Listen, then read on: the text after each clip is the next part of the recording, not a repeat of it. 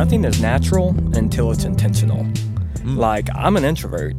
Going out into my neighborhood and conversating with people is not natural to me. Uh-huh.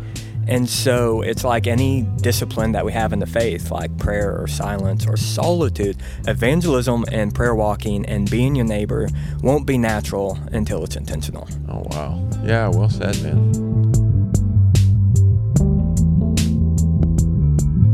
Hello, and thanks for listening to the podcast. My name is David, and in today's episode, we hear a great story of neighboring put into action. But first, here's an update from Haiti from our Director of Missions, Josh Armstrong.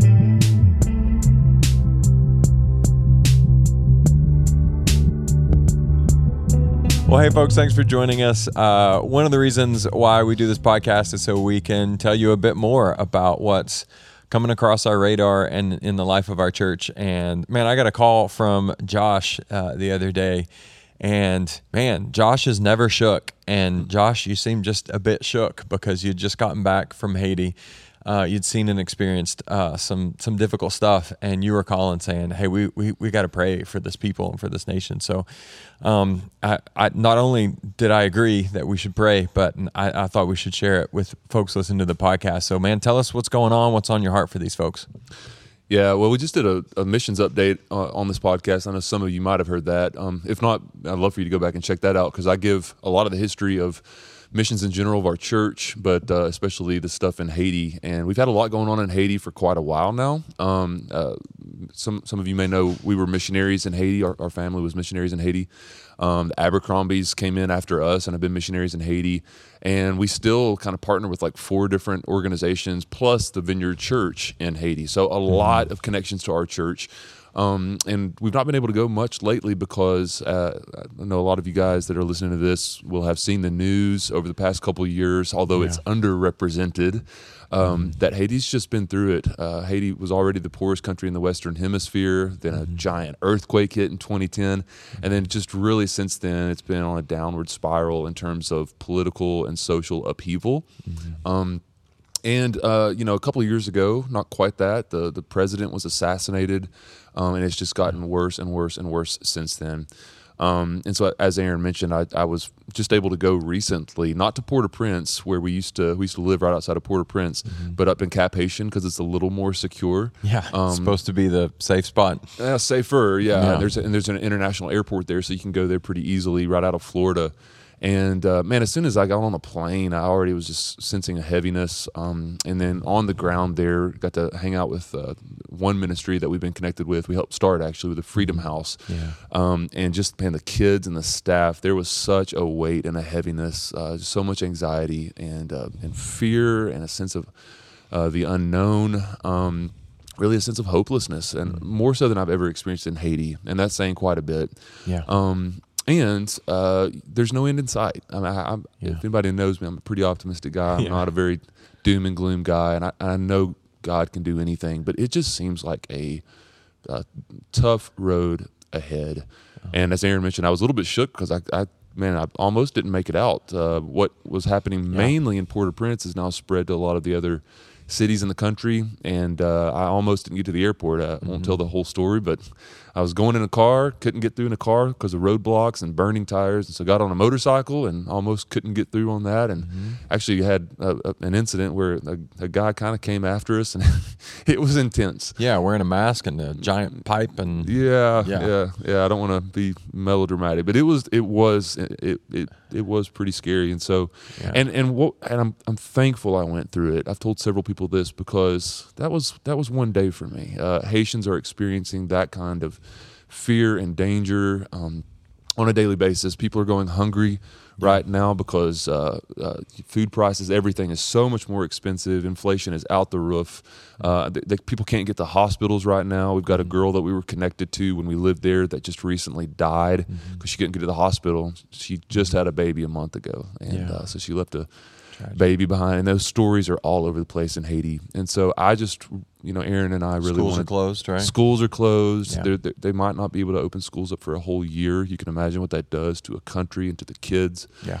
Um, and you know, even here when that happened in COVID, you know, we could do things online, and there was Mm-hmm. online, and that was hard. Think about how hard that was in the U.S. and imagine not even being able to do that. Mm. So there's no end in sight, and there's a lot of speculation on what could happen, but no great solutions that Mm. I've seen or heard. And so I just want to um, encourage our church and anybody that might be listening to this to pray for our Haitian brothers and sisters. A lot of you guys know we have friends that are involved with Simple Church Ministries and with Access Health Alliance, which the Abercrombies helped start, and um, the Freedom House, and then our ministries in a place called Laborde. A lot of you guys have heard us talk about those things. Pray for our friends that are involved in those things and for Haiti in general. Yeah, Maranatha. Come, Lord Jesus. Lord, let your kingdom come. Guys, uh, pray for Haiti. Josh, thanks for the update. Yeah, thanks, guys.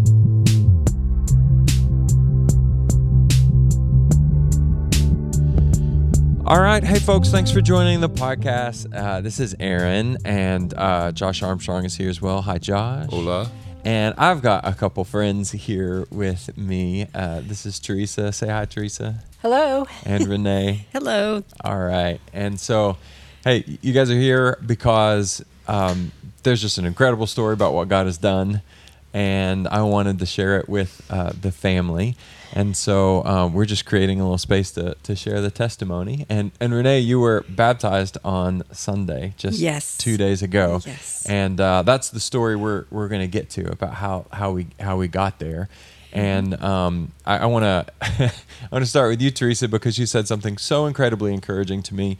Um, you listened to some sermons that we did, um, and then miracle of miracles, shock of all shocks, you actually did the stuff we talked about. I've never. It was just so encouraging for me to hear. So tell us uh, uh, that story, how that came about. Okay, well, that was a series on neighboring, and uh, a five part series, and you and Josh did it. It was January and February of the infamous 2020. Yeah, that's right. yep. and um, those those mes- messages really resonated with me. Um, one thing that I know you said, Aaron, is you said hospitality is not inviting your friends over; Uh huh. it's entertaining strangers. You know, and I started thinking about my life and the fact that I didn't really have very many non-Christian friends at that time. So uh, that that struck a chord, and I thought, and I just prayed, and I said, Lord, bring somebody into my life, you know, that you want me to neighbor. Um, and then I read the book also that you recommended. Uh, the Gospel Comes with a House Key. Yes, Rosaria And, Butterfield. um, yeah, that that was awesome. It just really resonated with everything you guys had said. Uh, and then COVID hit, and I thought to myself, "That's really interesting, God." Because we're all stuck at home. we have this this awesome series of messages on neighboring, and I really want to do this, but now there's COVID. But I just realized a week ago, COVID is part of how I really got to know Renee because I started working from home mm-hmm. and going to my mailbox, which was right near Renee's backyard where she gardened all the time. Mm-hmm. I was going to my mailbox during the middle of the day, which I would not normally have done. Uh-huh. And another neighbor was over there talking to Renee, so I just went over to say hi, and uh-huh. that continued to happen numerous times. And I'd go over and visit with them while Renee was out gardening. And um, I felt drawn to Renee. Like, I, I just kind of felt God drawn I think that's her. a common thing. A lot of people are drawn to Renee, but maybe Well- maybe especially drawn. Yeah. But uh, the interesting thing was, I thought, we have nothing in common. Renee is a landscape architect, and I hate gardening. so this is a little weird, you know. But uh, we just kind of over time, you know, just got to know each other through the through the neighborhood. Mostly talked outside, and then one day I was out walking in the neighborhood, and um, Renee had just had a major issue with a neighbor. And she was outside, and I could tell that she was really stressed and upset. And, um, you know, it was no coincidence that I was walking by that day. That's right. And so I stopped and chatted with Renee outside for just a little bit. And then I said, let's go into your house and talk.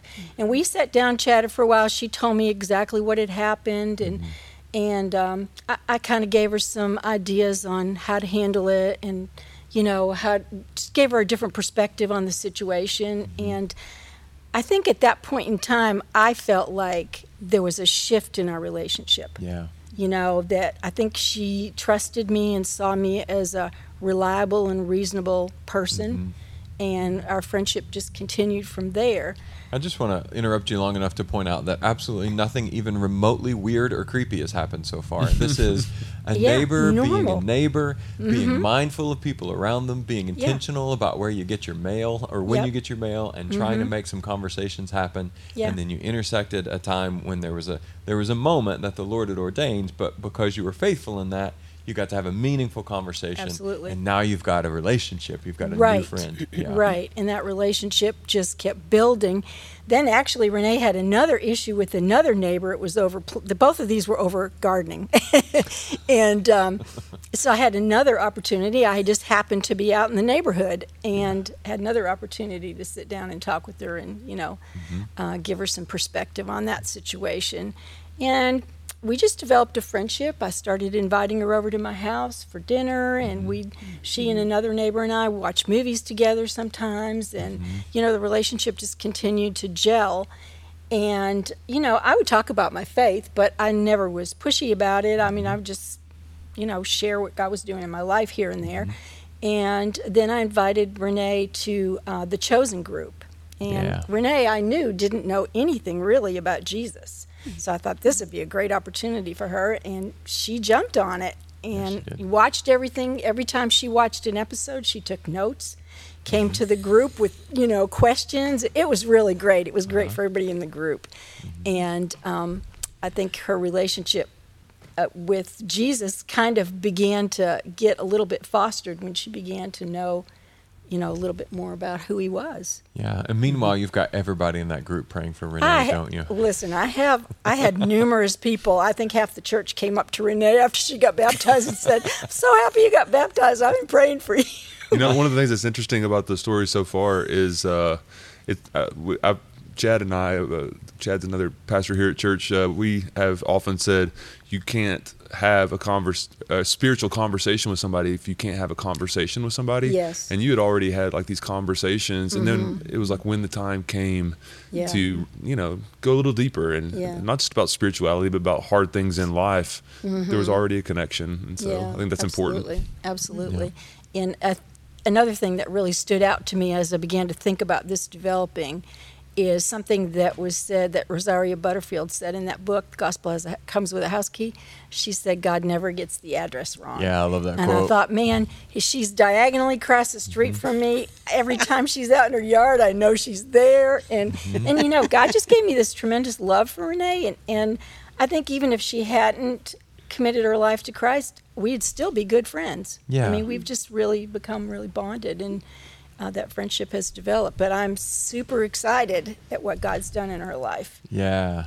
So while it wasn't, I don't know actually the timetable, but not too terribly long after that was when I think I met Renee, and I was on the list of people you had asked to pray for Renee. So I was already praying for Renee. That's right. And I remember the first time I sat and talked with you, Renee. Uh, you, one of the first things you said, you said, "I am, I am very fascinated by Jesus.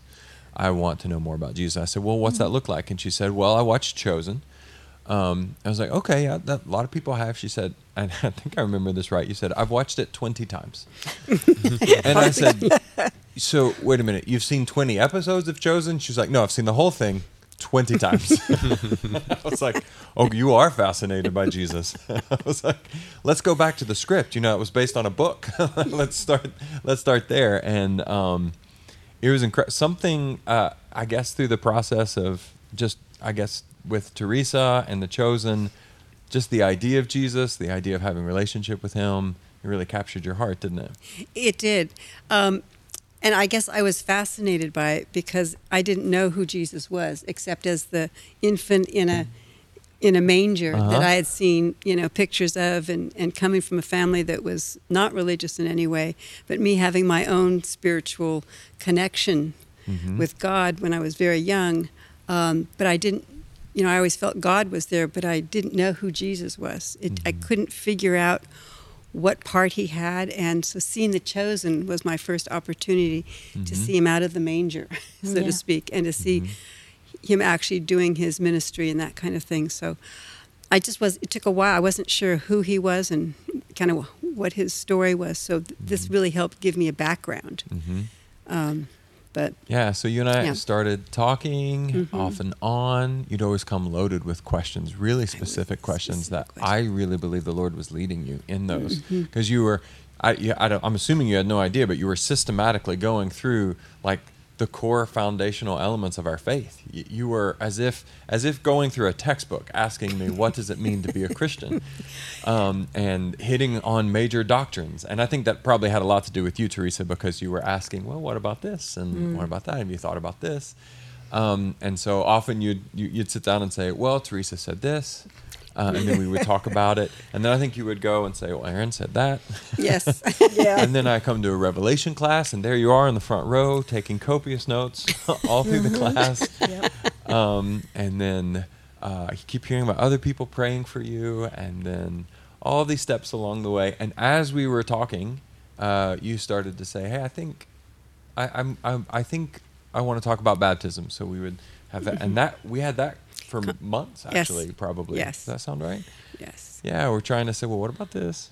What about that? And you're just, it's amazing because one of the things that really came out as we sort of uh, looked at parts of your your story that led you up to to this season is it's so clear that Jesus was pursuing you mm-hmm. since you were just tiny, mm-hmm. your mm-hmm. entire life, and all these little things were sort of uh, capturing your heart was uh, eternity is written into our souls. Your, uh, uh, and so you would find things that had elements of the way of jesus or aspects of the heart of god and you'd be so drawn to them. And every time it was like jesus was luring you through a very long windy path closer Yes. and closer to jesus until this time where god didn't get the address wrong. That's right. put a godly neighbor right across the street from you so that you could come meet jesus I have a question about that. Uh, So I'm curious. You obviously are like a very spiritually curious person. Yes. And so you already were pursuing this, but yet you didn't have maybe tracks to run on until somewhat until you met Theresa. I'm sure there's lots of other things in your life. And then Theresa comes along, and then other people like with this church came along. And I think what I'm curious about is a lot of times people are curious about God or even Jesus, but they don't know what to do about church or the people of Jesus. You know, they might have had bad experiences or whatever, and that doesn't seem to be what happened in your case. So I'm just curious, like, why? What was what was it about Theresa and about other people at this church that didn't make you afraid, maybe, or Well, I will. One, one incident in particular. It was when I had this trauma with with the neighbor, and um, Theresa was there, and she came in and she started praying with me out loud, and I'd mm. never heard anyone pray mm-hmm. for me or, or on me or you know or with me like that before, because all of my spirituality had you know been in other directions, but prayer out loud was never one of them. Mm. So that was a totally new experience for me, and I could feel, I could feel um, the blessings of it and I had never felt that before. Yeah. So that was kind of the first opening was when we were sitting that day and I was crying and I was you know pretty upset and you just started praying for me and I could feel I could feel God. I could feel that energy. Um, and then it became I became very interested in Jesus because I knew that was one I'd always believed in God, but I had never known Jesus, and it's like I don't know Jesus, and I was mm-hmm. very concerned about that. So mm-hmm. those are all my questions. Mm-hmm. With Aaron in particular, it was you know who is he? What you know? Um, And then you continue to have experiences like that I where you were encountering the love of God. I remember Yes. one week it was so yeah, it was so sweet, honestly. I can't think of a better word for it. It was just so sweet. You sat down and said, "Is there is this okay or is there something wrong with me?" You said because I come to church and as soon as the music starts, I just start crying and I cry the whole time. And is that okay? Yeah. yeah. I just couldn't understand why with the minute the music started, uh, tears just started flowing, you know. And and you reassured me and said, "Well, that you cry too, and it's just fine yeah. to cry." and I thought, "Oh, good, because that's what I do every time I come." It was such, Mhm. And every You know? time we gather, there's people with tears flowing. Yeah. Um, it, it's not that strange of a thing at church to, to look over and see someone crying during, uh, because it's one of the ways we encounter the love of God. And you, you just you kept having story after story where you encountered the love of God, and He was so kind in His pursuit of you. Um, he was not going to give up on you. He was so kind, and he just kept letting you experience more and more of his love until ultimately you found it to be ultimate and Yes. irresistible. Yeah. And Theresa also um, introduced me to um, really t- to the Bible because I had I'd had Bibles um, from my my grandparents or whatnot, um, but they were really tiny and couldn't read them. It was Mhm. writing was itsy bitsy, Yep. and so Theresa actually took me to the store and said, "This is a good place to buy a Bible," and so. That was then I had something to read. Mm-hmm. You know, one of the things that really stands out to me in, in your old story with Theresa, and just as we're talking about just being naturally good neighbors and loving people like Jesus would, is what what really comes across in this conversation is that Theresa seems to have been this non-anxious presence in your life that you didn't do anything weird. Uh, uh, you did pray for her, which for some people might be a little weird, but it doesn't sound like you did it in a weird, creepy way. Obviously, it had a great impact on you, and so I just think, man, you know, you see all the ugly side of Christians with on with megaphones on street corners, and that's just kind of icky. But that's not what I'm hearing from this story. You're just mm-hmm. being a good neighbor and loving people like Jesus would. Yeah, I didn't do anything that anybody else couldn't do. Yeah, that's right. Really. Yeah. So that reminds me of an Alan Hirsch quote, who's like a just a brilliant Christian thinker guy. He said this, if every Christian family in the world simply offered good conversational hospitality around the table once a week to neighbors, we could eat our way into the kingdom of God. That's great. I think that's right. Like this is not rocket science. This is not, not. weird. It's not creepy. It's not invasive. It's not pushy. Mm-hmm. It's meeting people with kindness. It's hospitality, which, as you referenced earlier, literally means it's philoxenia is the Greek word. It literally means the love of strangers. And what we're taught is stranger danger, uh, xenophobia, the fear of strangers. And what the Bible is welcoming us into is the love of strangers. Yes. And all we've done, we're talking about, uh, you know, in, in the church world, we talk about converts, right? But there, there was two conversions here. First, you converted a stranger into a friend. Yes. And from there, you were able to introduce that friend to life with Jesus. Right. And that's that's it wasn't a system, beauty yeah, not a system, not a five-step model, nothing. Not I, at I- all. I, that's what I love so much about this story. I, I really love it, and I, I just pray that like what you've done, Theresa, is true of me and my family. Like that's inspirational because that's we just want to love our neighbors and in turn be loved by our neighbors. You know, it's recipro- reciprocal. Our neighbors have so much, uh, even our, our non-Christian neighbors, maybe as much so, have so much to teach us, and we have to learn from them. And so, and then along the way, just naturally bringing in your faith like you did, and I think that's incredible. So this is a wonderful story. You sometimes hear stories of people having these crazy experiences of coming to mm-hmm. Jesus, and that's awesome. But I think I love just as much, and maybe even more so, stories like this one, Mm-hmm. where you guys just loved each other, and, and along the way, you know, you mm-hmm. found this guy Jesus, and he's Right. changing your life. I know. I'll never forget the day after church. Renee told me, she said, she put her hands up to her chest and she said, I get it. I get Uh-huh. who Jesus is. I have such peace. Uh-huh. And the tears were just flowing down her face. It was Yeah. just so exciting. I love it. So Yeah, exciting. that was one of the really momentous times I came running up to Theresa and I said, Theresa, I've got it. I know who he is now. I just got it. Yeah. And the tears are just flowing. And um, Yeah. and then she started crying. I did. it's contagious. Mm-hmm. Uh, so, So- one more detail I want to make sure we cover. I was so encouraged by what you said on Sunday after your baptism about how long it took you to get out of this place and why. You want to you want to share that with us? Do you remember all the people who were coming up to you oh, yes. I think it took me over an hour to get into. to get out of church? Yeah. This is I after had- church was is- over. after yeah, that's church, just yeah, the over. service that you were baptized. I in. was I was just I was overwhelmed with with the love and kindness of everyone who came up and some people who I didn't even know Uh-huh. um, just hugging me and and welcoming me Mhm.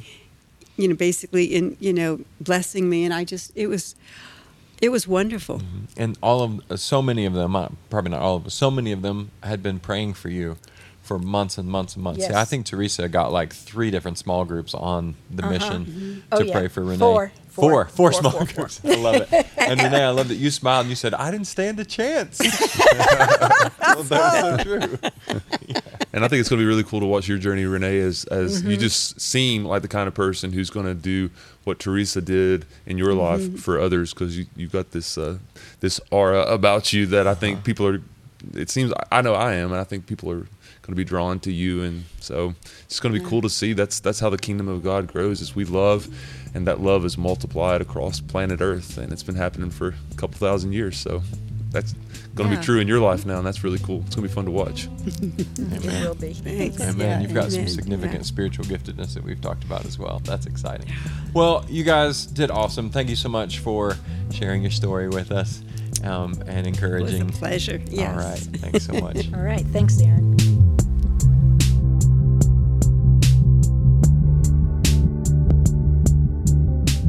Okay, well, hey guys, I'm here with Josh again, and Chad Stewart is here with us as well. Chad, associate pastor over at the Vineyard Springbrook, and um, we just heard that incredible story about Renee finding Jesus through the faithfulness of her friend Theresa, and I'm so encouraged by that story. And at the very heart of that is just being, just being intentional about being a neighbor. And I wanted to process that with you guys. You're the first two people I think of when I think about people who who do that well. So, as as you guys were hearing that, what what stood out to you from that from our conversation with Renee and Theresa? Yeah, I think listening to Theresa, it was like she was naturally everything I try to be. Uh, Okay. All the time. Um, and I'll say there's two things that stuck out. The first thing is Theresa didn't have an agenda for Renee. She just had an agenda for herself. It seemed like that. That hey, Yeah. that hey, I'm supposed to go out in my community and meet people. The agenda was on her, not not not having an agenda for Renee. Ooh, And that's really important. yeah, yeah, mm-hmm. and and you see that in how she and how she uh, went about the relationship. You know, she didn't give a the normal, and there's nothing wrong with this. Uh, I think the situation always applies, but she didn't lead with a gospel presentation of having the agenda to convert her. What she naturally did is what I think Jesus does. Um, she was aware to the conversation that was present, and the conversation was a relational strife. And she entered that conversation Yeah. giving an example of the kingdom. And so basically, if she would have gave a gospel presentation, who knows if Renee would have just shut her down, and we, and she, and she would have marked Renee as not, um, as not receptive. Yeah. But she picked the one conversation that Renee was receptive to, Uh-huh. and thus entered the relationship of then having a relationship to show what the kingdom is. But but basically, she started at that one place, which was just relational strife. Yeah, I think you really put your finger on something there, Chad, because I mean, I I know Renee and, and have had a lot of conversations with her and her story, and part of it was she moved to the Bible Belt a little while ago, a couple years ago, and it was real weird, man. Yeah. A lot of weird, cringy things happened. There was from from um, from West Coast, so major culture shock, and a a lot of sort of empty, impersonal gospel presentations were made to her that made zero impact. And then along came Theresa, who wasn't, uh, didn't have an agenda other than to, to love her neighbor. Yeah. Yeah. Yeah, it's made me think about um, a conversation we've had, I think, in a neighboring series before, but that whole mosaic aspect of presenting the gospel to somebody. A lot of people want to start with the atonement or give some kind of gospel pitch, and not that there's necessarily anything wrong with that, but that's again, like Chad said, I don't, I don't think it's how he did it.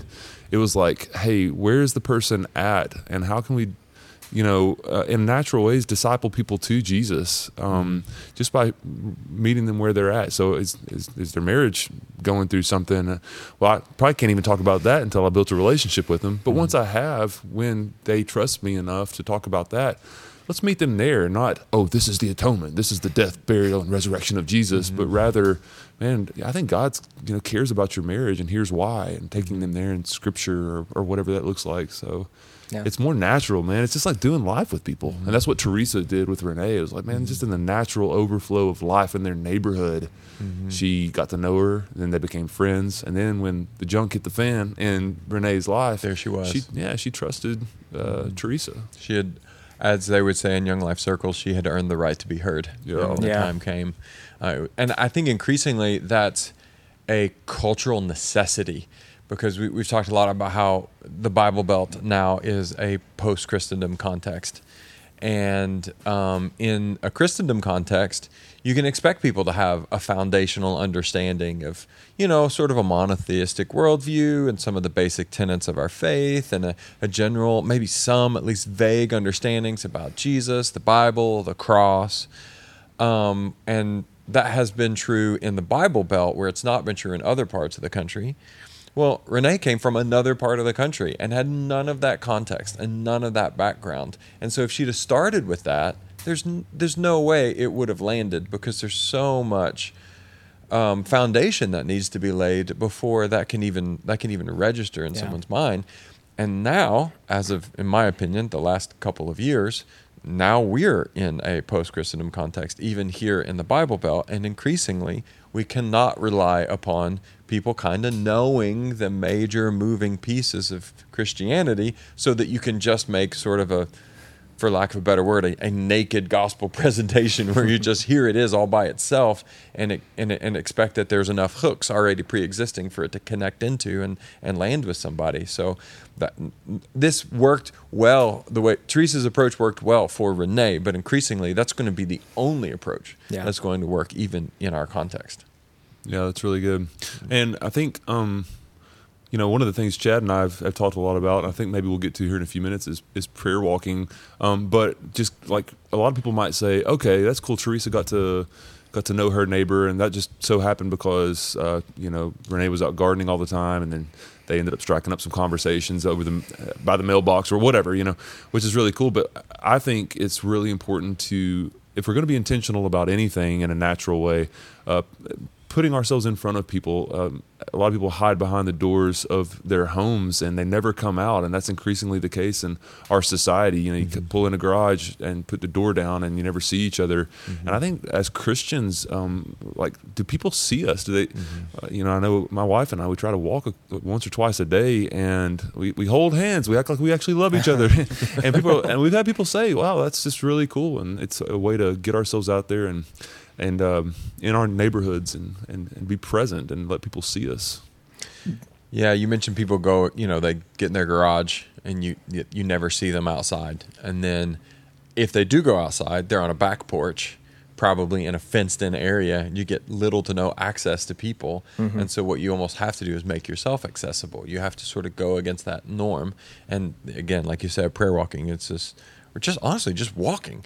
But then all the more so, prayer walking is you start to develop a heart for your a heart for your neighbors in the process.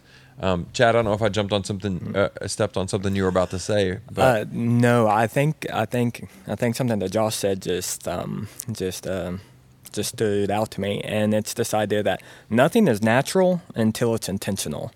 Like I'm an introvert, going out into my neighborhood and conversating with people is not natural to me. And so it's like any discipline that we have in the faith, like prayer or silence or sol- or solitude, evangelism and prayer walking and being your neighbor won't be natural until it's intentional. oh wow, yeah, well said, man. Yeah. So yeah, I mean, you want to maybe riff on? Can we riff for a second on prayer walking? Is that Please, go ahead. I just uh, and I'm excited about Chad uh, coming in here in a second and talking about this because we've we've talked a lot about it over the last couple of years, especially. I know in our like in our neighborhood, so we we we live on this street. It's got 14 houses on it. It tees with an, a, a street up above us. Um, and uh, we've kind of seen that as our parish, and we've talked about that uh, from the stage here at church before. Um, but that idea that um, we're to see this place as a place where we're, for lack of a better term, a, a, a priest. This is the parish that God's given us to not take ownership in a creepy way, but ownership in a spiritual way, just to say, hey, like we are going to be responsible for the hurt and the injustice and the lostness of uh, this parish that God's given us.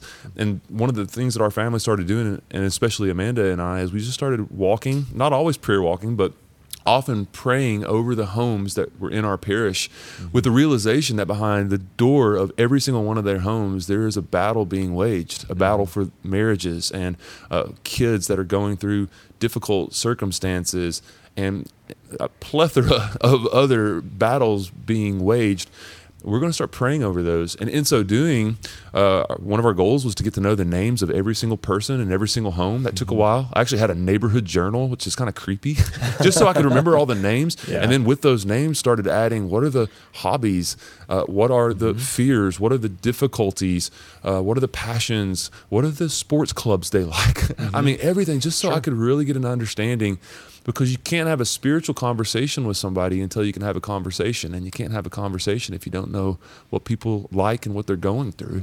And so with prayer walking that's just one thing we started doing in our neighborhood. I'd be curious like your thoughts on some of that chad. Yeah, I think um, the big thing about prayer walking to me, the one thing that I've learned is that everyone on my street knows my face because about to the end of the stop sign to our house is like 0.20 miles. Uh-huh. And I like to get five miles of walking in a day. so imagine how many times I'm walking down that straight strip of road. These Yeah. people are looking at me like, uh-huh. who is this guy? He's on his phone. He looks like sometimes he's talking to himself. Uh-huh. And the conversations I just had from that, from just praying and even not like engaging in conversation, maybe waving or saying hello, mm-hmm. is I don't know how many neighbors had just naturally stop me and just be like, hey, are you like exercising all the time? or like, hey, how about that fitness app? Like, like um, mm-hmm. do you know how much you're walking? And then just the aspect of just walking over a long period of time. I've lived in my neighborhood three years now, mm-hmm. and and like if you listen to Theresa's story, this was a two year process for Renee. Mm, that's Yeah. good man. It wasn't fast. instant results. Mm-hmm. No. and but but but basically over a course of time she made herself present. She mm-hmm. made herself known her face known. And that's what me and my wife tried to do. And then like i don't only neighbor but like one of the places i neighbor is crossfit. Mm-hmm. I show up i hang out i wait till after class is over. I just hang out to what to what any conversation is present and just have conversations and pray for people and and in the midst of that i think one of the biggest things for me is um i try to relate to their problems in the sense of like if i'm I was at CrossFit and someone, I was like, hey man, why are you here? And they go, well, I just got out of the divorce. I'm just like, oh, okay. Right off the bat, he just said that. And so I got to enter into a conversation with him. And here's the deal I don't know what that's like. Um, so basically, I went home and I was like, God, how do I grieve this situation like you grieve it? Like, Wow. like, like Jesus, I, I don't only want to see that's a problem, man, I, and want to enter into it. I actually want to be able to grieve with him in what a divorce feels like. So asking God to give you the heart for the problems you see as Yeah. you're prayer walking is super important. Yeah. Yeah, and one of the a lot of people listening might be like, "Man, cool, praying over houses." Or in Chad's case, it's kind of like an affinity group, this CrossFit gym that he's a part of, and for some folks, it might be their workplace or their school or whatever. But um, one of the one of the tools that our families used, and I've mentioned this here at church before, is um, the way of playing the, the blessed rhythms over uh, people in that affinity group or neighborhood. For in our case, it's our neighborhood. And so what we did was we picked at least five people that we could start to play, pray the acronym bless over and it's kind of cheesy but it's helpful. It's it's the b is for body so we pray over people's physical well-being. Mm-hmm. L is for labor. Even if they're a stay-at-home parent it's like you know that whatever they put their hands to throughout the day pray over that. And then the e is for emotion their emotions. I was trying to test chad there uh, for the, over their emotional health. The first s is over their, their their social life so their relationships and then the last one the last s is, is spiritual. But we pray that over like the homes you know that we walk past in our neighborhood and people listening to this could pray that over you know at least five people in their workplace and just praying holistically over folks um, that god's kingdom would come in their lives You cannot pray over your neighbors like that and not have your heart changed Yeah. toward your 100% neighbors. man yep. You're going to find it really hard to keep a grudge. You're going to care a whole lot less about the state of their garden. You're going to care, you know, or whatever might be annoying you, and you're going to start caring deeply about them. yep Yeah. And then when those seems like happenstance encounters happen, you're going to you're going to approach them with a different with a different spirit, with a different spirit. And then, you know, I wanted to highlight Chad you were talking about just being being seen and being visible and being present in those conversations. Um, I, I don't want to over spiritualize it, but Christ is in us. We bring Christ with us where we go. And so if somebody encounters you, Chad, you're great, but they're not encountering Jesus. But in a very real way, they're encountering Jesus because he's within you and he defines you and he, you know, and he pours forth from you um, because because that's who you are. Those things matter. Uh, I want to just throw one more thing in here, and that is what I love about this conversation and about Theresa's story, and you know everything in this particular podcast is that so many people think it's the superhuman Christian types that can do this stuff, and it's it's it's it's just a Christian. It's a boy. It's a girl in their second grade or twelfth grade class. It's it's it's average everyday people and so um, there's this quote by a guy named richard allen and i love this um, it says i do not trust spectacular things give me the seed growing in secret every time and as we're praying over homes and things like that, we are we are casting seed and just saying, Lord, what is it you want to do in these homes and in my neighborhood and in, in my workplace?